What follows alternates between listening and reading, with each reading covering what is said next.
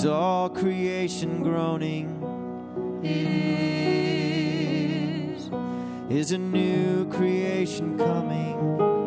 It is. Is the glory of the Lord to be the light within our midst? It is. Is it good that we remind ourselves of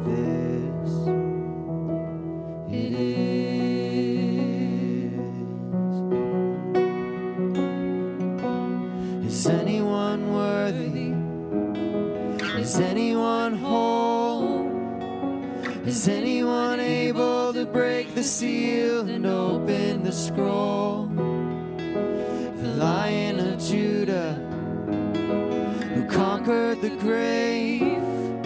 He is David's root and the Lamb who died to ransom the slave. Is he worthy?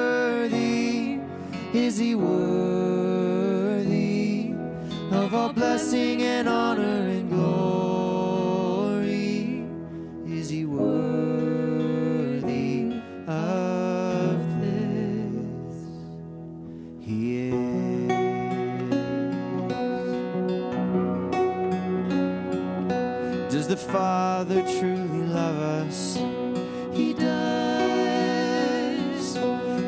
Spirit move among us?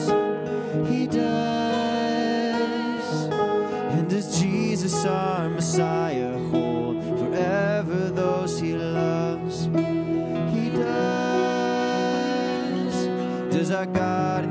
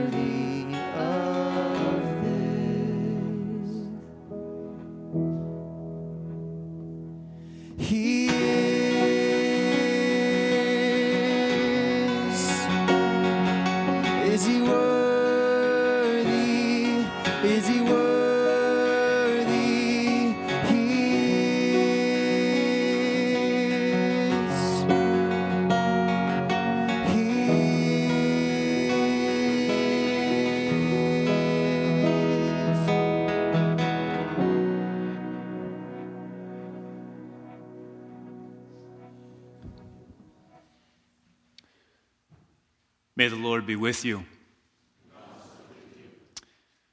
On this night, we remember that the Lord is with us, but on this night particularly, we remember that the Lord was for us, that the Lord was for us upon the cross, and that the carpenter's hands were nailed to the cross. The King of Kings was crowned with thorns. A purple robe was thrust upon him in mockery. Today he sets us free, with himself imprisoned upon a tree. Today is Good Friday, when we remember the death of our Lord and Savior Jesus Christ. So we come today in remembrance, we come today in prayer. I invite you, if able to uh, see well, to join me in the words of the opening prayer as printed in your bulletin. Jesus, we enter your presence in awe and adoration. On this day, centuries ago, you could have saved your life, but you refused to betray the purpose for which you had been born. You came into the world to love God and neighbor as yourself. And when that love required you to shoulder a cross, you summoned the strength to bear it. Today, O Christ, as we sing and pray about the cross, teach us its meaning once again. Help us to take up our cross and follow you. Amen. As we do survey the wondrous cross, I invite you to open your hymn books to number 158. When I survey the wondrous cross, you may remain seated as we sing.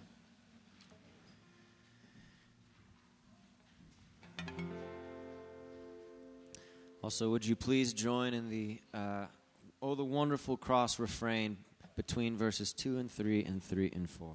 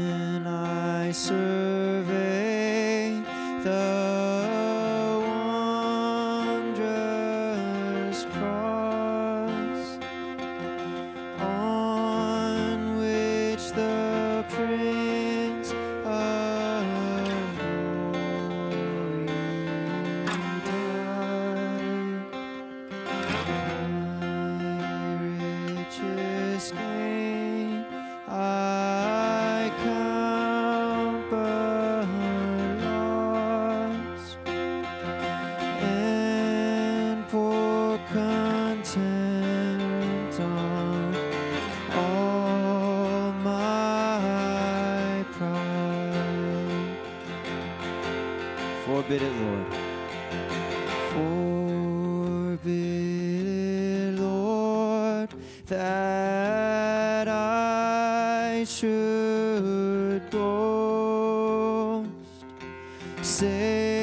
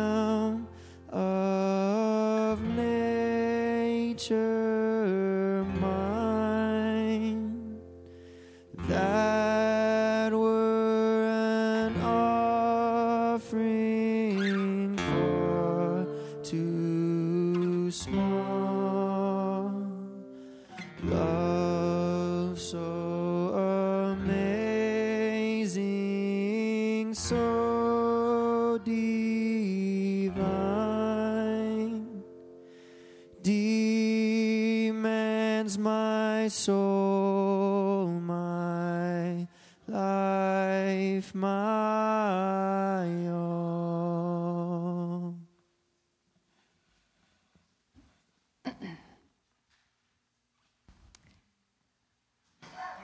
Friends, we've gathered here today to remember the word of the Lord, the stories of the final days our Savior spent on this earth.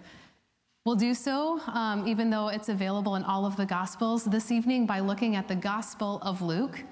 Recorded in your bulletin are the passages that Pastor Stephen, Nathan, and Jed will lead us in. You are welcome to follow along in your Bible if you prefer to do so. Otherwise, I invite you to sit and listen to the words as you hear them. If you do follow along in your Bible, I'd like to point out to you that there is a section in Luke 22 that we're skipping. Um, so just go ahead and follow along here when you hear breaks in between voices, and that will help you to know um, what passage we're referring to. So let's come and hear the word of the Lord.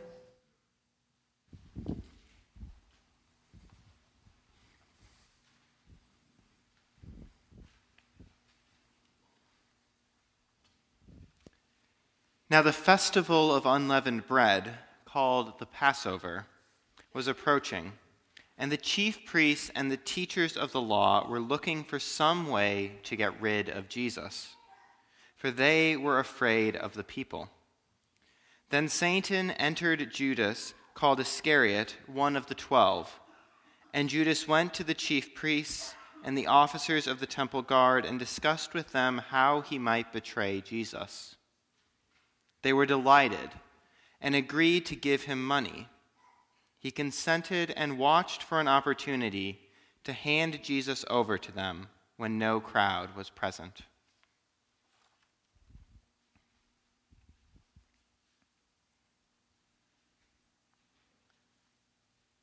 Jesus went out as usual to the Mount of Olives, and his disciples followed him. Upon reaching the place, he said to them, Pray that you will not fall into temptation. He withdrew about a stone's throw beyond them, knelt down, and prayed, Father, if you are willing, take this cup from me, yet not my will, but yours be done. An angel from heaven appeared to him and strengthened him. And being in anguish, he prayed more earnestly, and his sweat was like drops of blood falling to the ground. When he rose from prayer and went back to the disciples, he found them asleep, exhausted from sorrow. Why are you sleeping? He asked them. Get up and pray, so that you will not fall into temptation.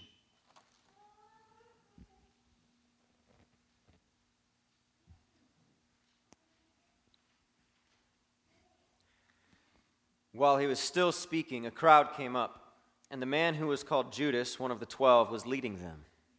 He approached Jesus to kiss him, but Jesus asked him, Judas, are you betraying the Son of Man with a kiss?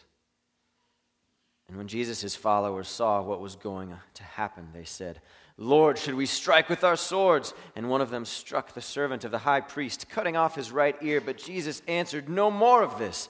And he touched the man's ear and healed him. And then Jesus said to the chief priests, the officers of the temple guard, and the elders who had come for him, Am I leading a rebellion that you have come with swords and clubs? Every day I was with you in the temple courts, and you did not lay a hand on me. But this is the hour when darkness reigns.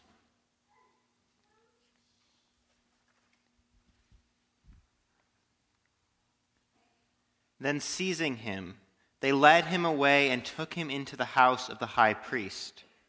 Peter followed at a distance. And when some there had kindled a fire in the middle of the courtyard and had sat down together, Peter sat down with them. A servant girl saw him seated there in the firelight. She looked closely at him and said, This man was with him. But he denied it. Woman, I do not know him, he said. A little later, someone else saw him and said, You also are one of them. Man, I am not, Peter replied. About an hour later, another asserted, Certainly this fellow was with him, for he is a Galilean. Peter replied, Man, I do not know what you are talking about. Just as he was speaking, the rooster crowed. The Lord turned and looked straight at Peter. Then Peter remembered the word the Lord had spoken to him Before the rooster crows today, you will disown me three times.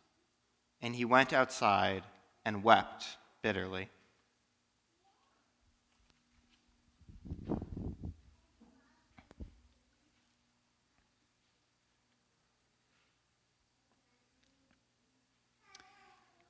The men who were guarding Jesus began mocking and beating him. They blindfolded him and demanded, Prophesy! Who hit you? And they said many other things to insult him. At daybreak, the council of the elders of the people, both the chief priests and the teachers of the law, met together, and Jesus was led before them. If you are the Messiah, they said, Tell us. Jesus answered, If I tell you, you will not believe me. And if I asked you, you would not answer. But from now on, the Son of Man will be seated at the right hand of Almighty God. They asked, Are you then the Son of God? He replied, You say that I am.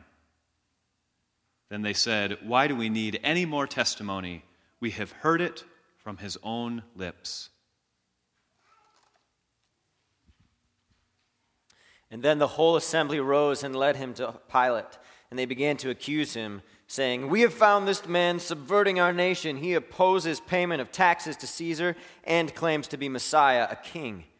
So Pilate asked Jesus, Are you the king of the Jews? You've said so, Jesus replied. And then Pilate announced to the chief priests and the crowd, I find no basis for a charge against this man. But they insisted. He stirs up the people all over Judea by his teaching. He started in Galilee and has come all the way here. On hearing this, Pilate asked if the man was a Galilean. And when he learned that Jesus was under Herod's jurisdiction, he sent him to Herod, who was also in Jerusalem at that time. When Herod saw Jesus, he was greatly pleased, because for a long time he had been wanting to see him. From what he had heard about him, he hoped to see him perform a sign of some sort. He plied him with many questions, but Jesus gave him no answer. The chief priests and the teachers of the law were standing there, vehemently accusing him. Then Herod and his soldiers ridiculed and mocked him. Dressing him in an elegant robe, they sent him back to Pilate. That day, Herod and Pilate became friends. Before this, they had been enemies.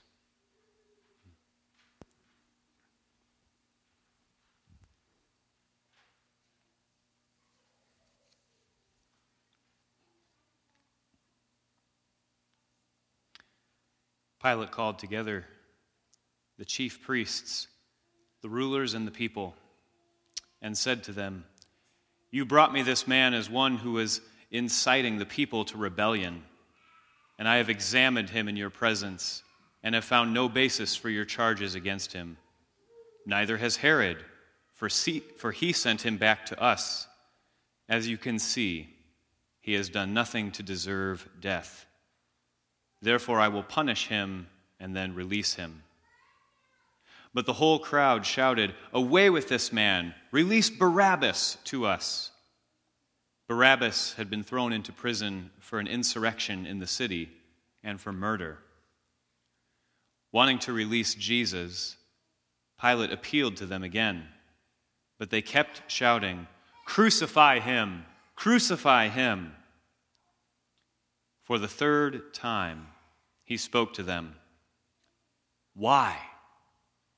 What crime has this man committed? I have found in him no grounds for the death penalty. Therefore, I will have him punished and then release him. But with loud shouts, they insistently demanded that he be crucified. And their shouts prevailed. So Pilate decided to grant their demand. He released the man who had been thrown into prison for insurrection and murder, the one they asked for, and he surrendered Jesus to their will.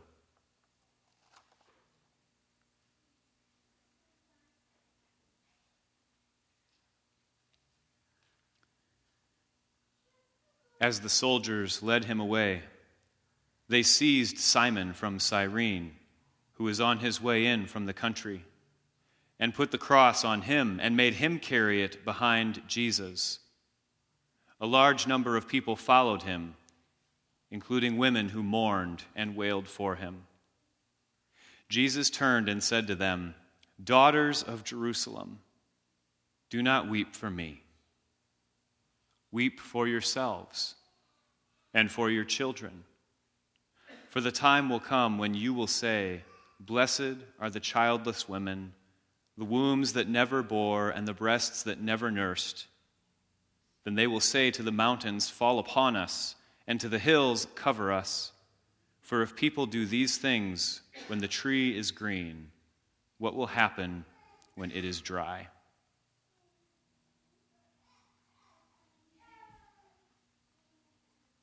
Two other men, both criminals, were also led out with him to be executed. When they came to the place called the skull, they crucified him there, along with the criminals, one on his right, the other on his left. Jesus said, Father, forgive them, for they do not know what they are doing. And they divided up his clothes by casting lots. The people stood watching, and the rulers even sneered at him. They said, He saved others, let him save himself, as he is God's Messiah, the chosen one.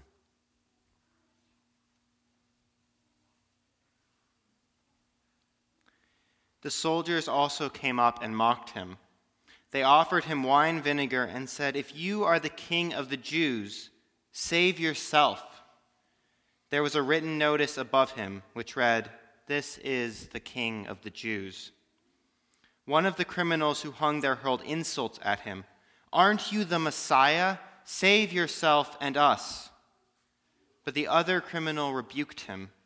Don't you fear God? He said since you are under the same sentence, we are punished justly, for we are getting what our deeds deserve. But this man has done nothing wrong. Then he said, Jesus, remember me when you come into your kingdom. Jesus answered him, Truly I tell you, today you will be with me in paradise.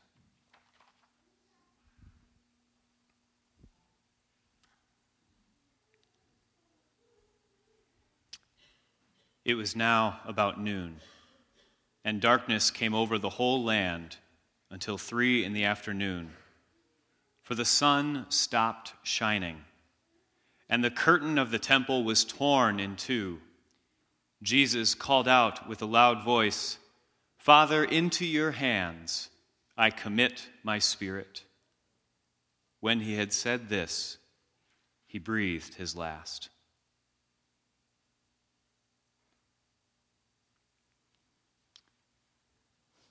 The centurion, seeing what had happened, praised God and said, Surely this was a righteous man.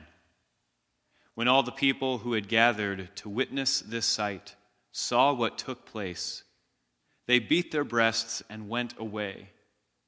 But all those who knew him, including the women who had followed him from Galilee, stood at a distance, watching these things. Friends, this is the word of the Lord. Thanks be to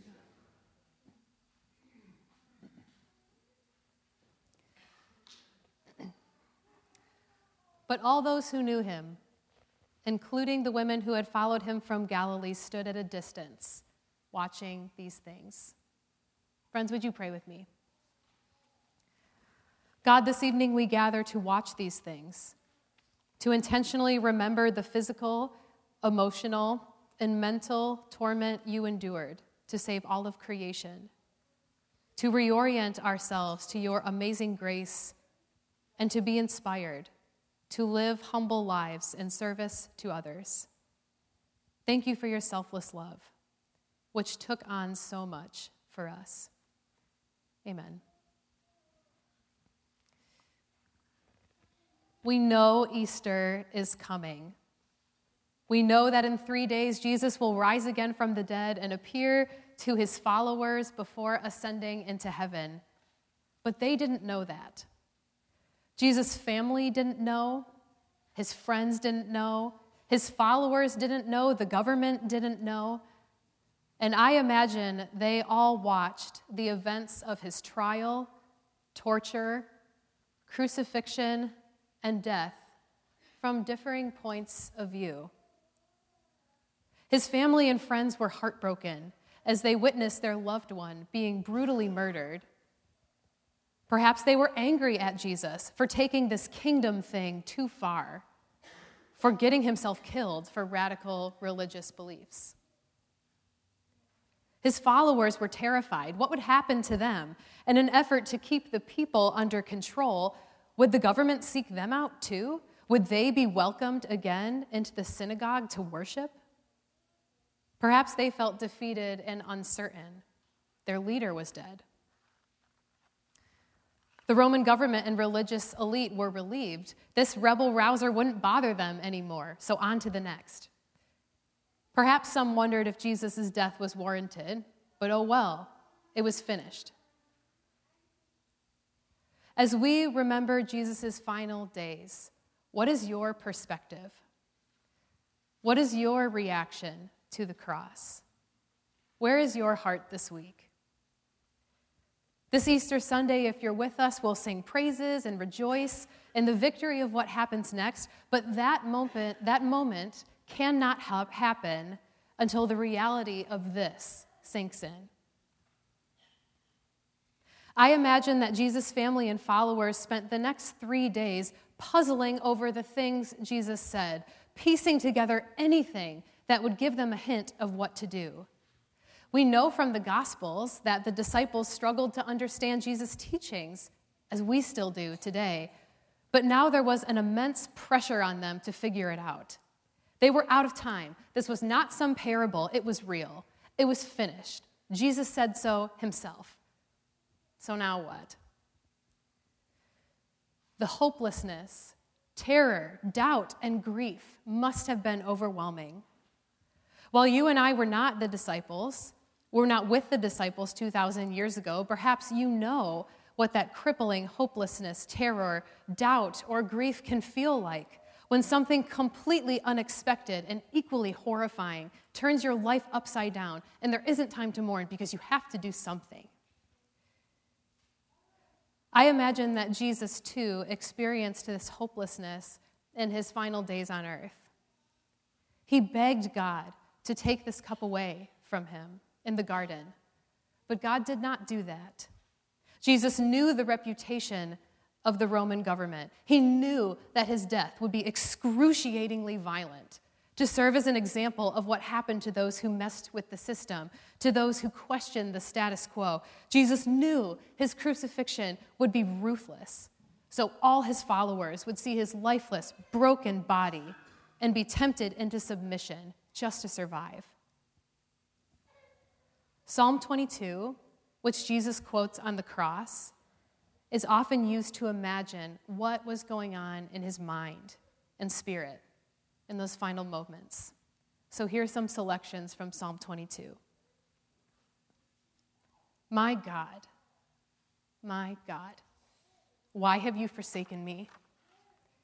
Why are you so far from saving me? So far from my cries of anguish? My God, I cry out by day, but you do not answer, by night, but I find no rest. I am a worm not a man, scorned by everyone, despised by the people. All who see me mock me. They hurl insults, shaking their heads. He trusts in the Lord, they say. Let the Lord rescue him. Let him deliver him, since he delights in him. Dogs surround me. A pack of villains encircles me. They, they pierce my hands and my feet. All my bones are on display.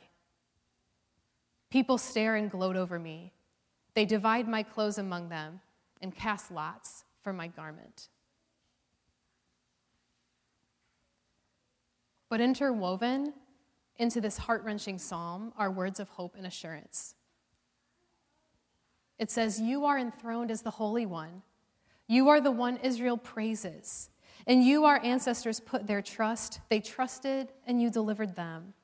To you they cried out and were saved. In you they trusted and were not put to shame.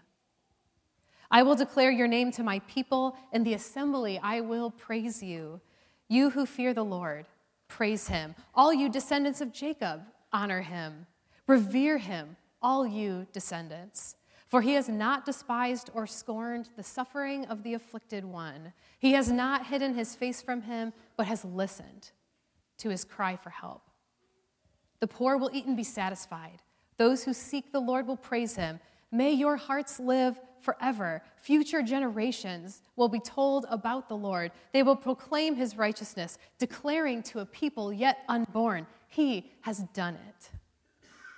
Once again, this is the word of the Lord. Thanks be to God. When I was a student at Calvin College, I worked as a religion tutor. I was a religion major, obviously, uh, helping students pass their required religion courses. Once I worked with a sophomore who was struggling in her class on Paul's letters. She was not religious and very unfamiliar with Scripture, so, as you can imagine, it was difficult to launch into New Testament letters when she didn't know the story. After a few tutoring sessions together, she asked, I need to pass this class, so can you just tell me the story of the Bible? I looked at my watch. We had about 20 minutes left, but we spent the next several hours going through the entire Bible. We started with the very beginning we went through Revelation, and I did my best to give her the foundation of the stories I had come to love. She stopped me every once in a while, but for the most part, she just sat and listened. I drew pictures on the whiteboard, I acted things out, I wrote outlines, I read specific texts with her. It took a long time. We especially discussed Jesus' character and Paul's response because that was the thesis of her upcoming paper. Finally, I said, Okay, my throat hurts. Does that help? She paused for several moments and said, If that story is true, if someone rose from the dead, why aren't Christians more excited?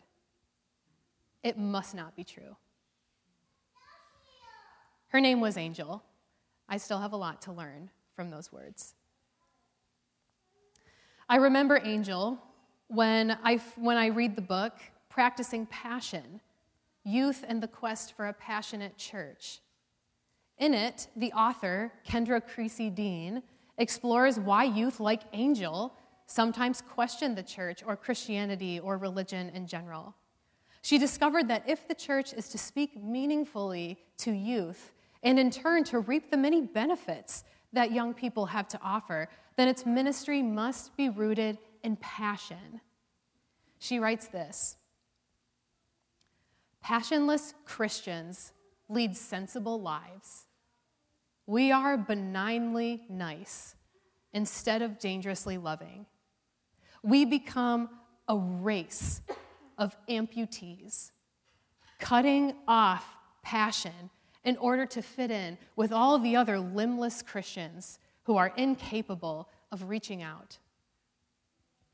Every now and then we feel a phantom pain, an impulse towards suffering love. But for the most part, we have learned to live without the capacity to extend ourselves. On this Good Friday, as we anticipate the victory of the resurrection, I invite you to learn something from Angel. Are you passionate about what you believe? What patterns in your life are evidence of that passion? What patterns in your life are rich with opportunities to believe the good news of the gospel? If you recognize a lack of passion, as I'm sure many of us will, ask yourself, why is that?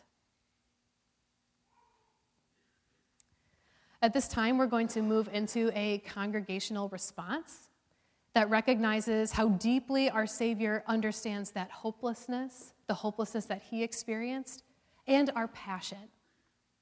In your pews near the center aisle are pieces of paper. I invite you to take a piece and pass it out amongst yourselves. Hopefully, there's enough. You can share if there's not enough. Take a piece of paper and write a brief prayer to God about where you are right now as you watch these things, as you remember what happened here. If you come this evening needing saving from a relationship, from sickness, from addiction, from stress or anxiety, I invite you to pray and to write that God would bring you out of that situation as you come to the cross on Easter Sunday.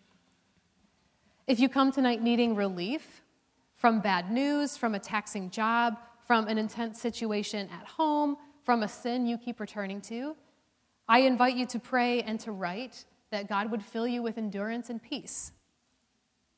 If you come feeling stuck, if you are trapped in habitual disobedience, or if you feel void of passion in your walk with God, I invite you to be honest about that, to write that down, and to seek God's direction.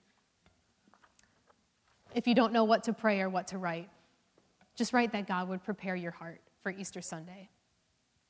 As I tell our middle and high school students, when we do activities like this, even if you don't have anything to write, write something anyway, so that those who wish to remain anonymous can truly do so. If you have children with you, you can ask them to write a thank you prayer or draw a thank you picture to Jesus for dying on the cross. While we take a few minutes to write our prayers, Jed is going to play a song called The Reward. The lyrics are on the back of your bulletin, and you're invited to follow along if you wish to do so. After you've had a few moments to write, Pastor Stephen and Nathan will gather your slips of paper in the same way that we collect offering on Sunday morning so you can remain where you are and they will lay those prayers at the foot of the cross. Uh, if you would like us to pray for you, include your name on the piece of paper so Pastor Stephen or myself will see it and we will pray for you. You'll see the offering plate, but you don't have to put money in there. It's just for the prayers. Would you pray with me as we engage this together? God, I ask that you would teach us to mourn. Don't let us rush to Easter Sunday too quickly. Give us grace to linger here, in the place where sorrow meets redemption. Make your death as real to us as your resurrection. As we wait at the foot of the cross, God, reveal again the costliness of our sin. Don't let us live in an imaginary world where Easter's happy ending makes our selfishness irrelevant. Remind us that your all consuming grace came at the highest price. Fill us with the joy and sorrow and reverence and gratitude that befit a Good Friday funeral.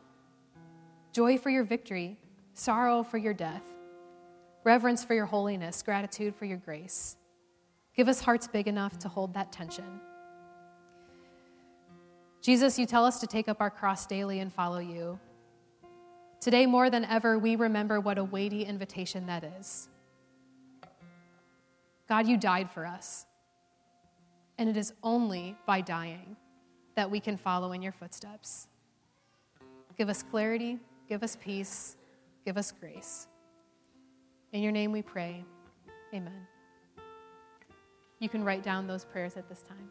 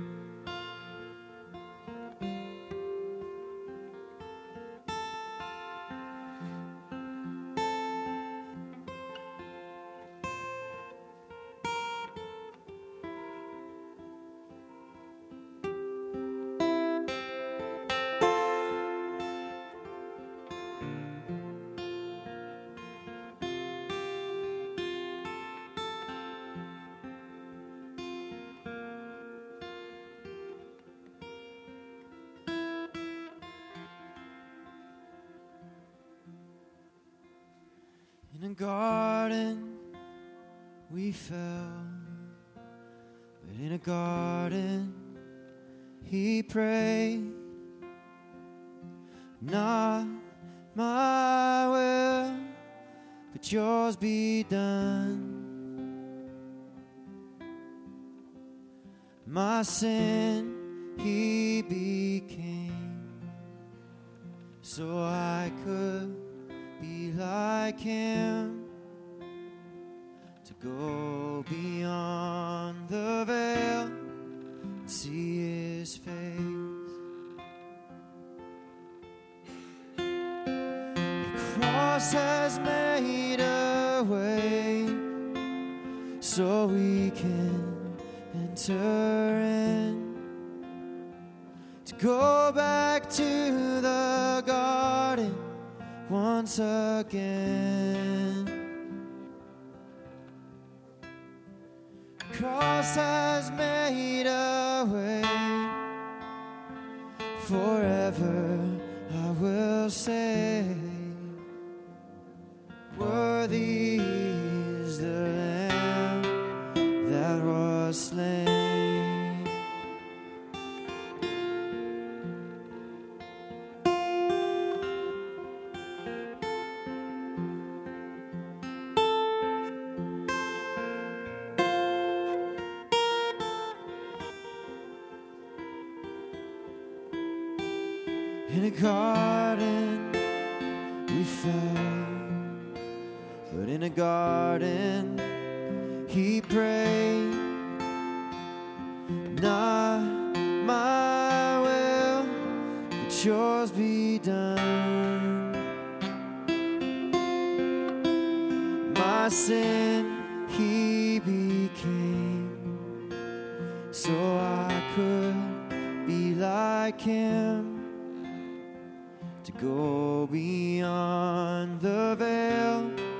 See his face.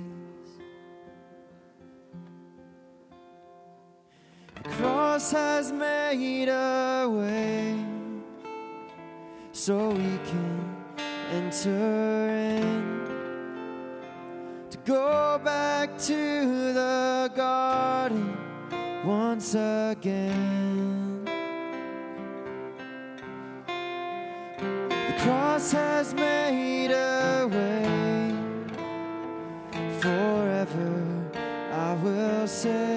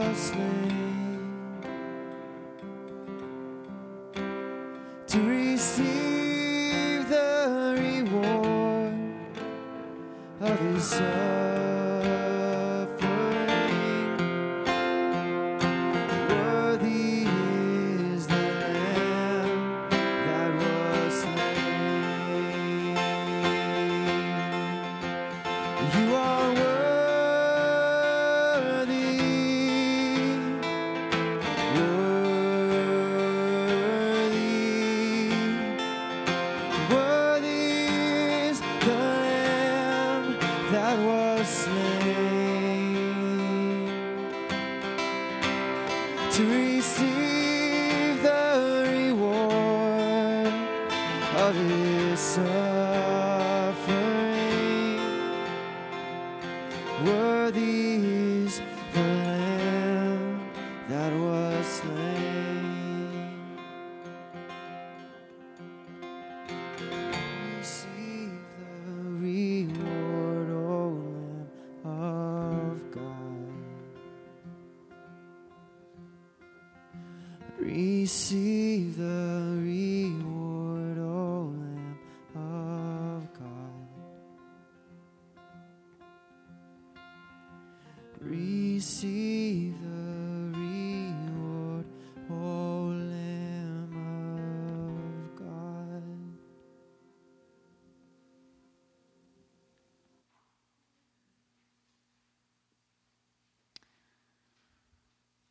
With our sins laid at the foot of the cross, hear these words from Psalm 51 Create in me a pure heart, O God, and renew a steadfast spirit within me.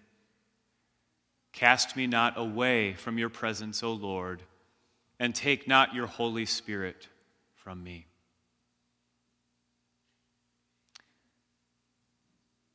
As we come, we lay our burdens at the foot of the cross. We give thanks for the light of the world that came into the darkness, even as the darkness encroaches upon the light. Create in me a pure heart, O God, not of my own merit, but by what you have done for us.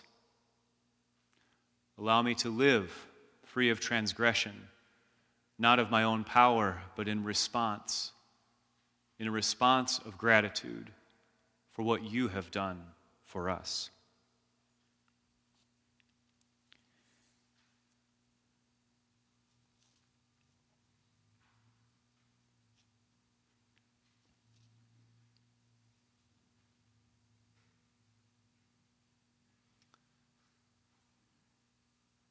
As far as the east is from the west, so far has He removed our transgressions from us.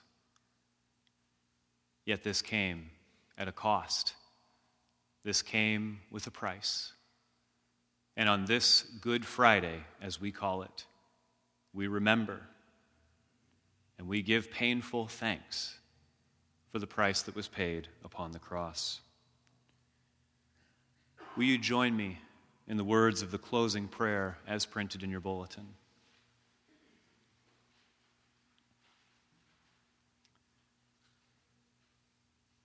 Thank you, loving God, for sending your Son, Jesus Christ, into the world. We belong to you in body and soul, in life and in death. You bore our sin, carried our sorrow and suffered the punishment due to us, that we might stand forgiven at the cross. We are forever grateful for this amazing act of love and grace. May we be inspired to lay down our lives for others as you gave your life for us. In your holy name, amen. In just a moment, We'll close with words from a benediction, one specific for Good Friday. Then the final candle will remain, but the lights will go out.